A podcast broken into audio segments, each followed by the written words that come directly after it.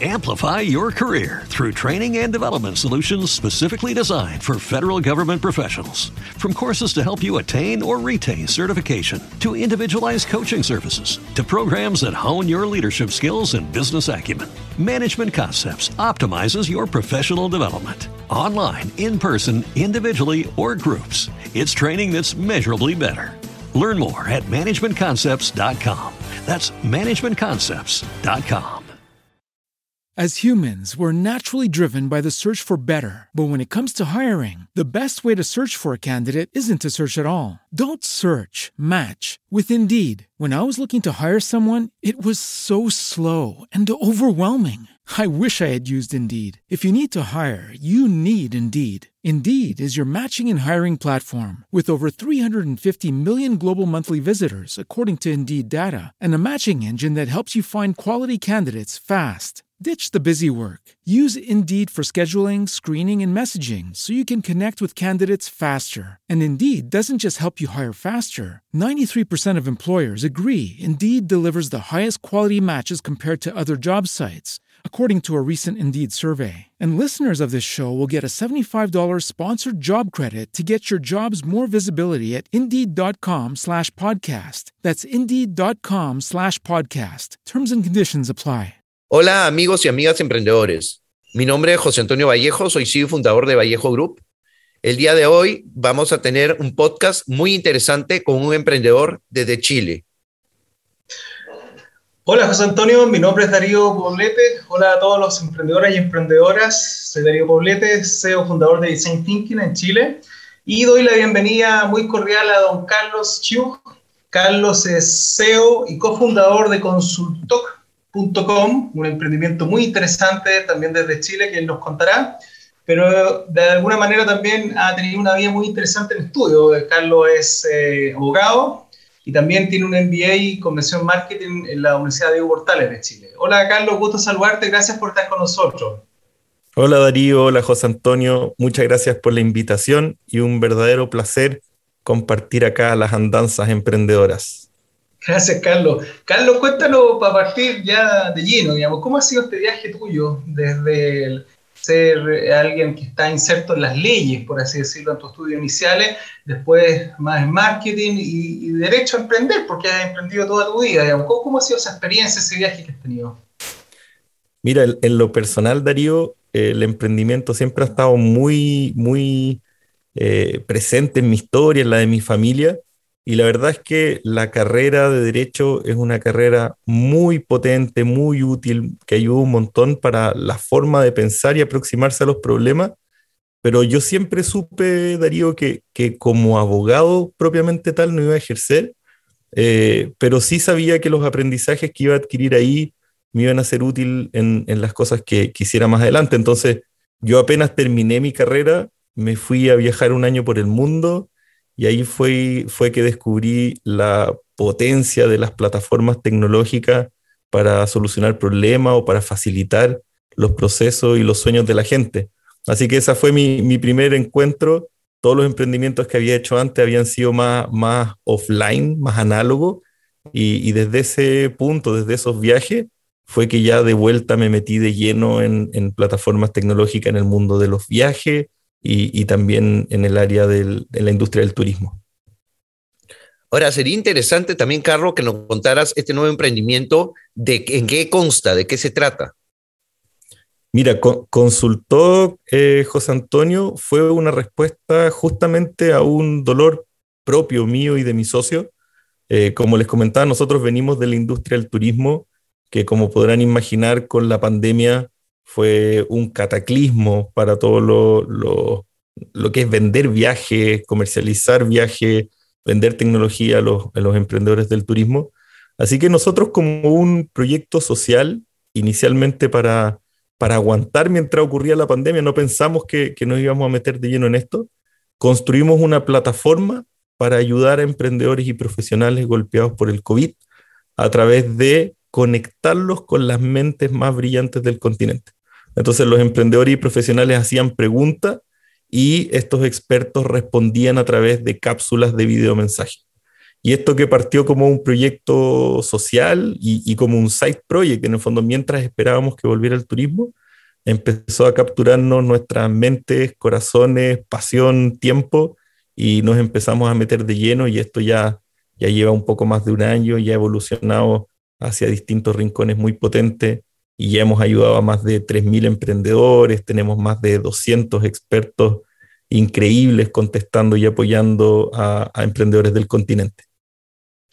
Carlos, y en ese sentido, cuando nosotros siempre lo conversamos eh, también con distintos emprendedores semana a semana, y siempre llegamos a la misma conclusión, a la conclusión desde el punto de vista de la innovación. ¿ah? Cuando tú hablas muy bien de esto de encontrar el dolor, ¿ah? levantar el problema desde el cliente.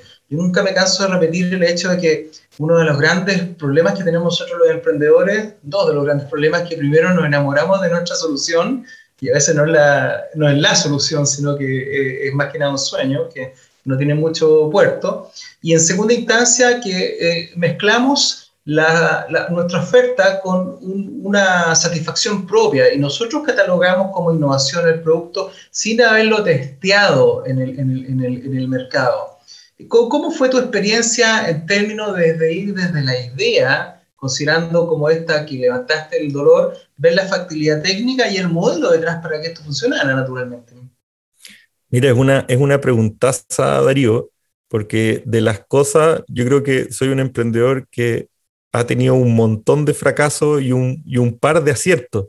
Y una de las cosas que, que sí me han ayudado mucho en ese proceso es entender que esto más que una aproximación a los negocios como uno suele hacerlo a través de de un plan de negocio y qué sé yo, es más como un experimento científico, un poco la, la metodología Lean Startup aplicada a construir negocio y, y, cómo está este proceso de, de jugarse, salir eh, con una idea, ponerla en el mercado y que sean los mismos usuarios, clientes, etcétera, que te la, que te la destruyan con uso y ojalá que en ese proceso del uso uno vaya generando los aprendizajes y adaptando. Y la idea tiene que terminar donde, donde tenga que terminar. Si al final uno, como tú decías, Darío, muy bien, esto es para quitar dolores. Y si yo no estoy quitando dolores genuinos y profundos, probablemente no va a funcionar.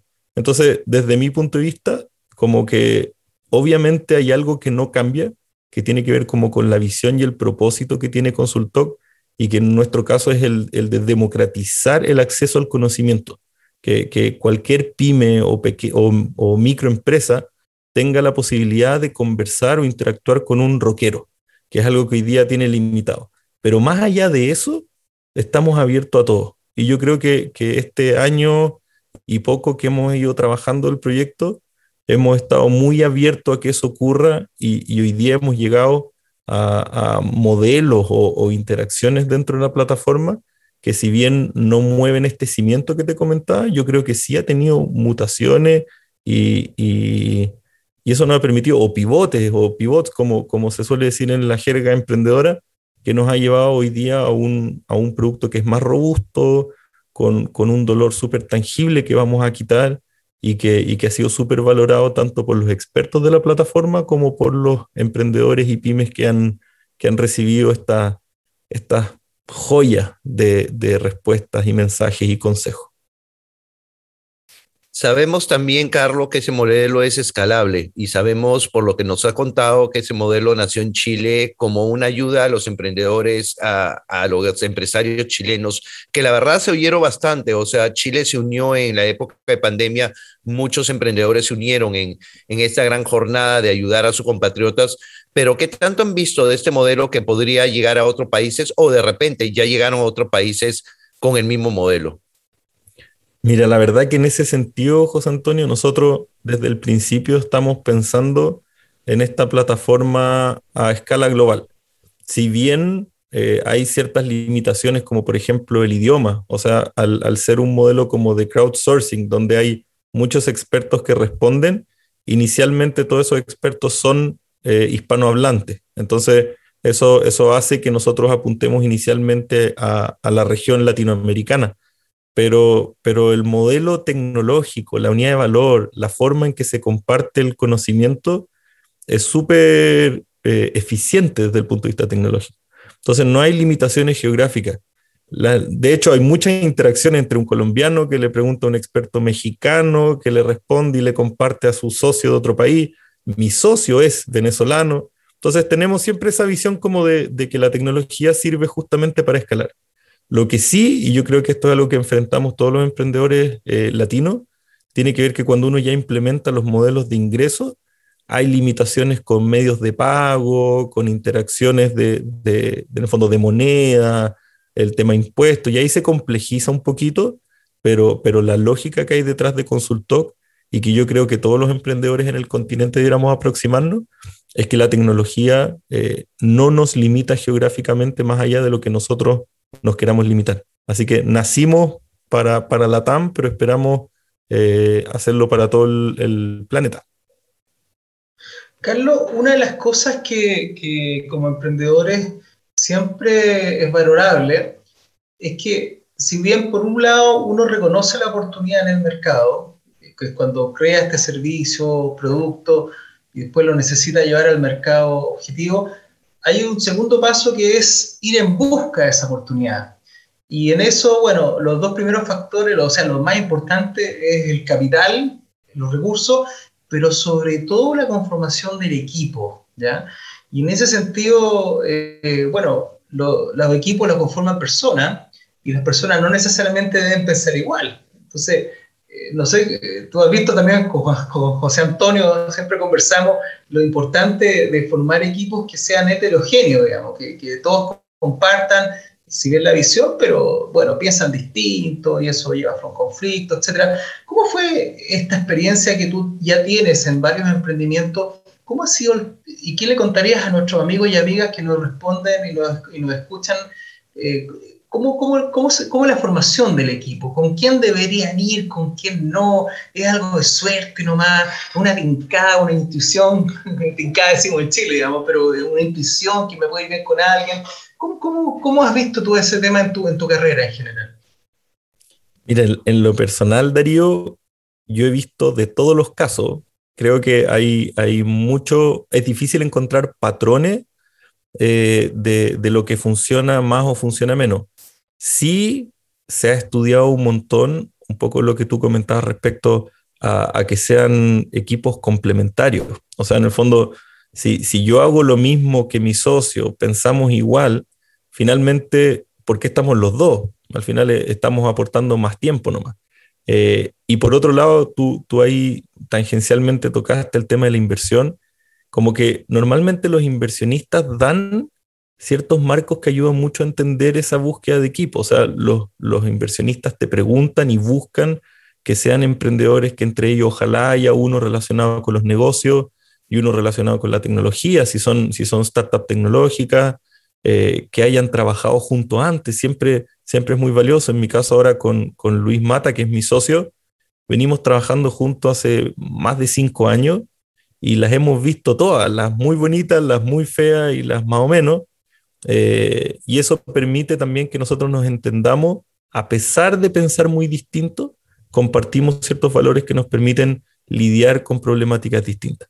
Y eso te permite, así como, como poder ponerse espalda con espalda, uno cubrir un frente y confiar en el, que, en el otro que está eh, protegiendo otro frente y los complementos que ahí se generan. Pero ante todo, Darío, y esto es algo muy personal, emprender es para mí un viaje y es un viaje que puede ser hermoso y muy rico para disfrutarlo si es que uno va bien acompañado. Y eso desde el punto de vista de los socios que uno elige, de los equipos que uno construye, de la cultura que implementa. Y en ese sentido, para mí es clave eh, pasarlo bien porque emprender es duro. Entonces, si uno va a trabajar muchas horas y le va a dedicar eh, todo su corazón a algo, que, el proceso sea estimulante intelectualmente, que sea grato a nivel emocional y que, y que los hitos se celebren juntos y los fracasos se, se sufran juntos también.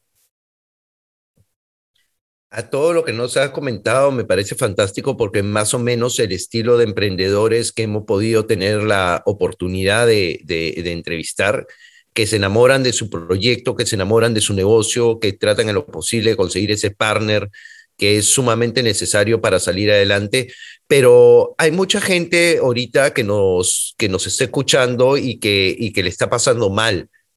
A esa, a esa persona que quizás recién está comenzando en la primera etapa, ¿cuál serían las recomendaciones que tú le darías?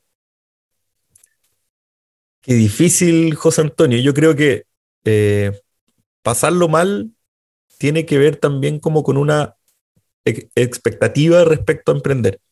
O sea, yo creo que si uno está muy abierto, como te decía, si yo me enamoro de mi idea de negocio, por ejemplo, y mi idea de negocio no funciona, probablemente lo voy a pasar muy mal. Pero si es que yo estoy muy abierto a ir mutando y a ir aprendiendo de lo que, del feedback que me va dando el mercado, probablemente eso que a la gente no le gusta, en vez de hacerme sentir mal, sea un flujo de aprendizaje súper atractivo y súper estimulante.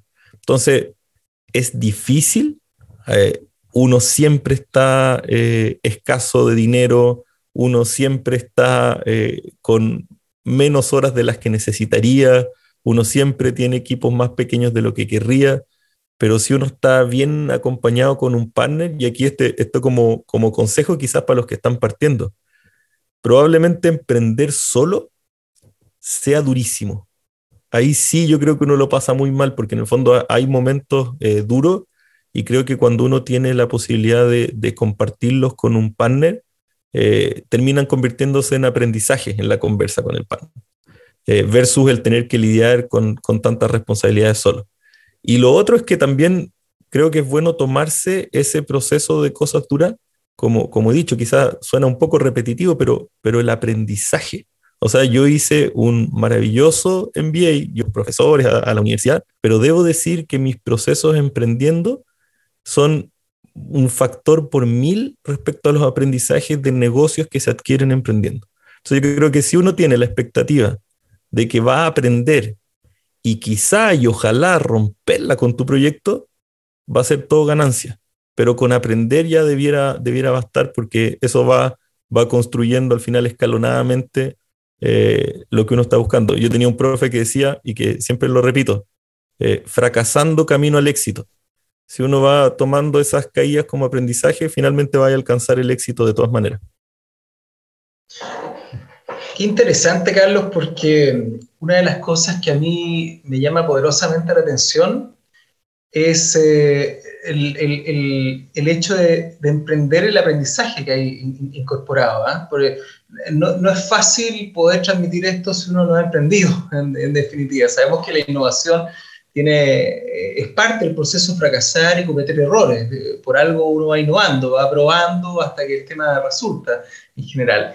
Pero en ese sentido, si nosotros vemos eh, eh, el, emprendimiento, en este caso Consultoc, tu empresa, junto a, tu socio, hay una cosa, pues yo lo, tú sabes que yo lo sigo, lo, lo, veo muy de cerca, hay algo que me llama mucho la atención que es la economía colaborativa que se ha dado detrás, ¿ah? porque convengamos que todos los que participan, eh, también estos especialistas que tú decías, lo hacen de forma voluntaria. ¿ah? Entonces, cuando tú hablas de que ya son 200, y si uno analiza y ve que las personas que están involucradas son gente que, que está bien posicionada, que tiene sus responsabilidades, algunos muchos empresarios. ¿Qué los llama, a tu juicio, eh, a, poder incorporarse? ¿Y cómo es tu, tu, proceso de reclutamiento en el fondo? Porque eh, vemos que todas las aplicaciones actualmente, las que tienen éxito como la de usted, están haciendo un match entre comunidades. Te fijas, son un punto de encuentro. ¿ah? Si uno ve las grandes aplicaciones actualmente, casi todas eh, tienen un mínimo común denominador las exitosas que hacen un match entre comunidades. ¿Cuál ha sido, tú dices, el, factor de éxito que ha traído a, eso, a esos especialistas? Yo creo que en ese sentido, Darío, hay, hay dos claves que nosotros hemos visto que, resuenan mucho en, en, los expertos. La primera tiene que ver con eh, el interés que tienen las grandes mentes del continente de ayudar y devolver una mano. Yo creo que hay como, un, como un, una, una valoración intrínseca de poder aportar a otros lo que yo he tenido la fortuna de recibir. Entonces esa es la primera, la primera parte, como, como un, un motivación genuina de aportar valor. Y la segunda eh, viene dado con la capacidad que tienen estos mismos expertos de conectarse con personas interesantes. Un poco lo que tú decías respecto a, las comunidades. Al final, cuando, cuando tú interactúas con otra persona, conoces sus proyectos, conoces sus problemáticas, también estás en un proceso de crecimiento. Y creo que eso, eso es bien relevante. Y por otro lado, hay un, un, factor de, de, eficiencia. O sea, si bien hay muchas, muchas personas que quieren ayudar, dicen, pero pucha, pero no tengo tiempo. Como tú decías, son, son perfiles súper altos, con, con, los tiempos muy acotados. Y es por eso que yo creo que de las cosas que ha funcionado muy bien en Consultoc es el formato de ayuda, que tiene que ver con, con esto de las videocápsulas, que son un formato súper eficiente, eh, rápido de construir, eh, rápido de enviar y fácil de consumir. yo creo que están esas dos cosas como, como pilares macro, que está esto de querer ayudar y conectarse con otras personas interesantes mientras lo hago. Y lo segundo es que mm, Consultoc te entrega una forma eh, fácil y eficiente de poder ayudar sin que me quite tanto tiempo. Y dentro de todo ese marco, nosotros ahora eh, hemos estado explorando también eh, modelos de ingreso en donde ya no solo emprendedores muy pequeñitos que necesitan ayuda, sino que también las pymes y en ese caso sí son, eh, son planes pago que nosotros compartimos con los expertos. Entonces hay expertos que, que, les gusta solo aportar valor gratuito a nivel de voluntariado, algunos solo a nivel de, de, ingreso, en el fondo generar ingresos por su conocimiento, y hay otros que están en ambos, en ambos lugares. Entonces, como te digo, el experto se siente atraído a Consultoc porque le aporta esas tres cosas o, esas dos cosas en el caso de que sean solo aportes voluntarios.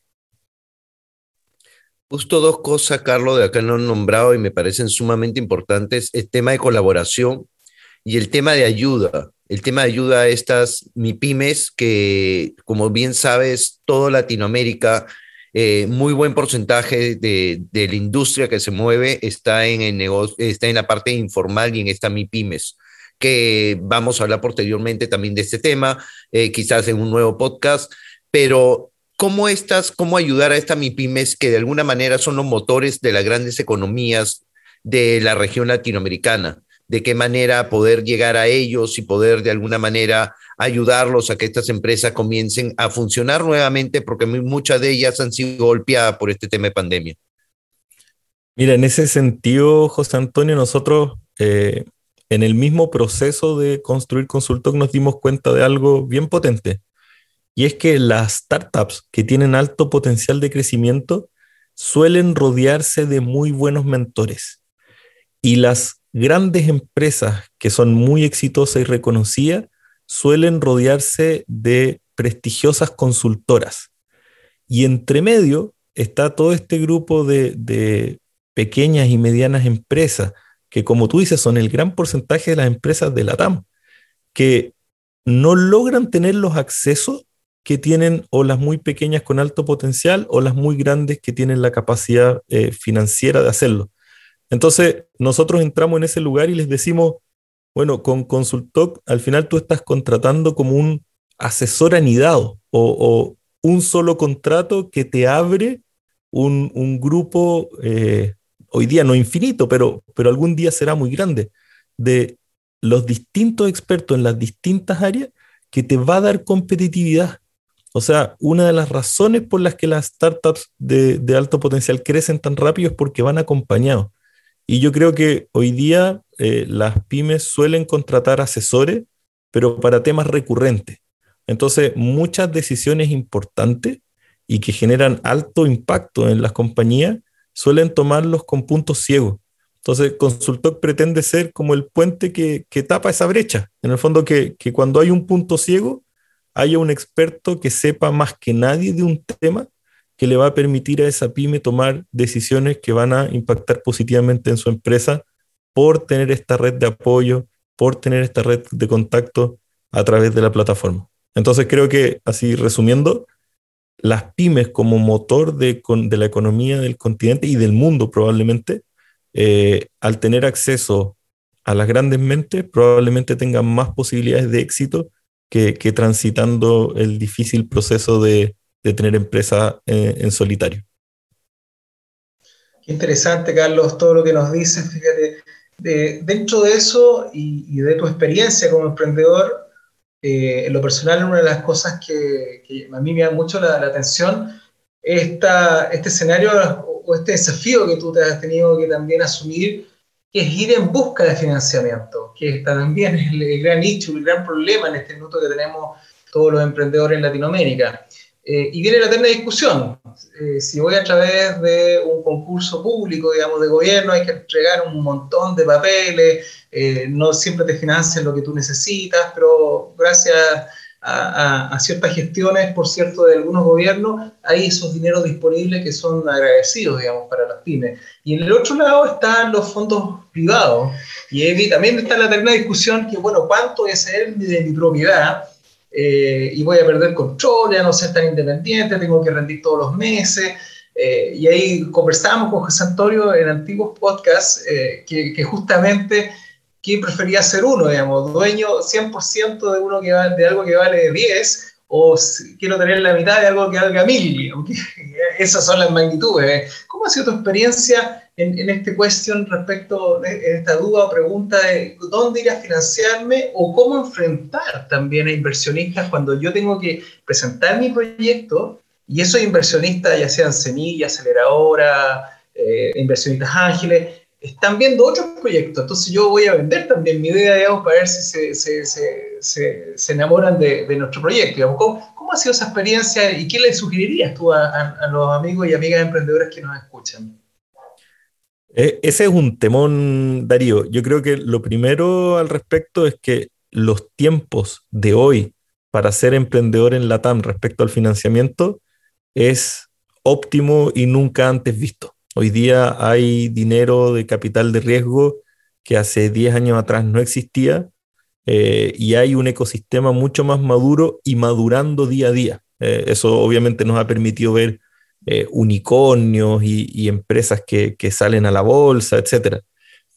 Pero dicho eso, yo creo que también hay una pregunta que hacerse, Darío y uno aspira también, o cuál es la visión que uno tiene detrás del proyecto, y de esa forma ir acompañando eh, o levantando capital cuando tiene sentido levantar.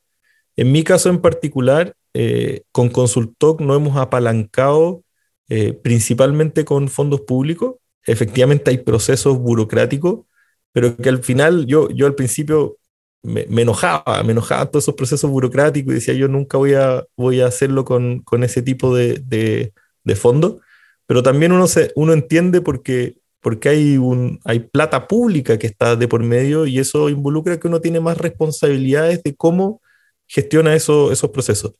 Pero son equity free, y eso significa que, como tú dices, tú tienes la libertad de poder seguir construyendo sin aún ceder un solo eh, punto porcentual de tu empresa.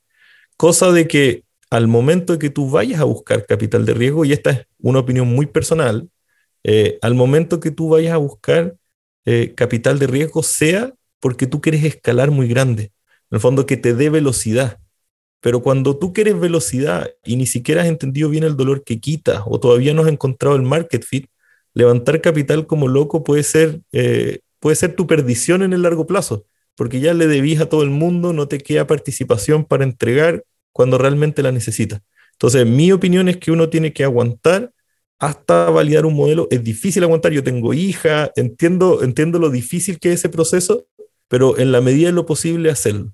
Y una vez que uno decide qué quiere hacer, como en el largo plazo, hay maravillosos eh, inversionistas en Chile, en Latinoamérica en general, que están muy abiertos a escuchar proyectos, a darte feedback, a enseñarte también. Yo creo que los inversionistas son un, un actor muy relevante para los emprendedores tecnológicos porque son quienes te van dando el feedback experto en relación a todos los emprendedores que ellos ven, entrevistan, conocen, eh, financian.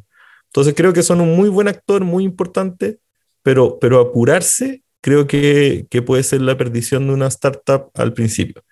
Y, y, en el fondo mi relación con los inversionistas, yo levanté, ahora son, son con fondos públicos, Consultor, pero yo levanté capital privado en mis startups anteriores y, y como digo, en uno fue muy rápido y eso involucró que, que tenía mucho menos espacio para construir ciertas cosas y en el otro fue capital corporativo. Y ahí hay una cosa que los emprendedores no nos dicen mucho y, creo que es importante saberlo, que al final una corporación que invierte en una startup que está muy chiquitita, está pensando en sí misma, para bien. En el fondo está diciendo, ¿qué me va a servir a mí respecto a esta startup? Y muchas veces eso también te quita libertad de acción respecto a la visión individual del, del emprendedor. Entonces, mi sueño personal es ser una empresa como Patagonia, como Yvonne Chouinard, que, que genera impacto global, es gigante, pero, pero tiene su esencia y su, y su control sobre la cultura muy desarrollado. No es fácil, pero, pero hay que ir tanteando terreno ahí en el proceso cómo, cómo se logra. Claro que sí, Carlos. A mí me parece sumamente interesante lo que nos has contado el día de hoy.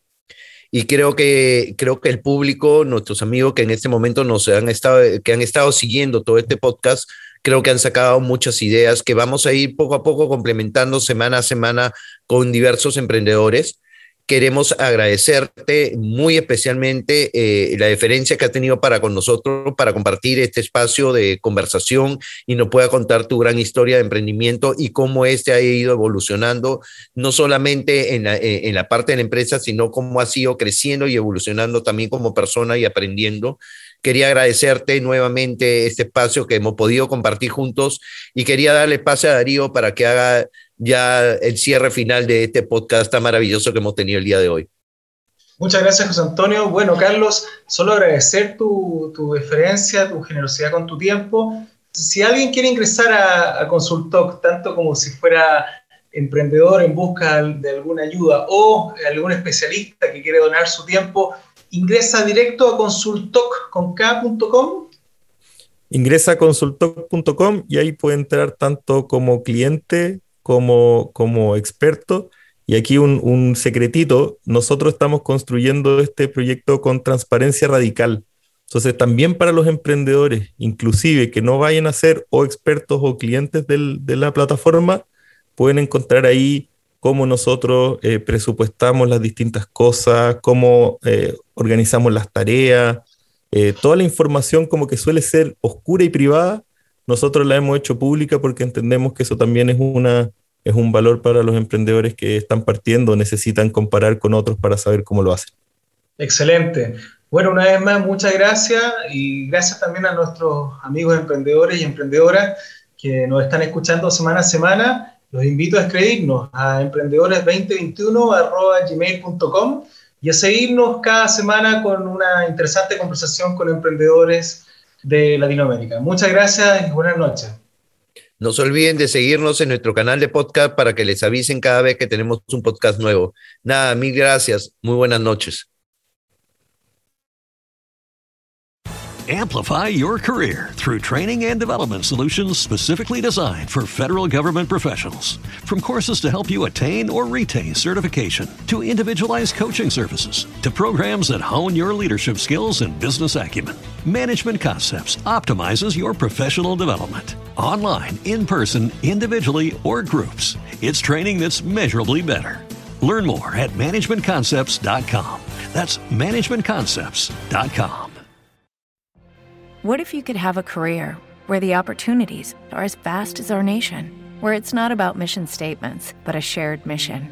At U.S. Customs and Border Protection, we go beyond to protect more than borders from ship to shore, air to ground. Cities to local communities, CBP agents and officers are keeping people safe.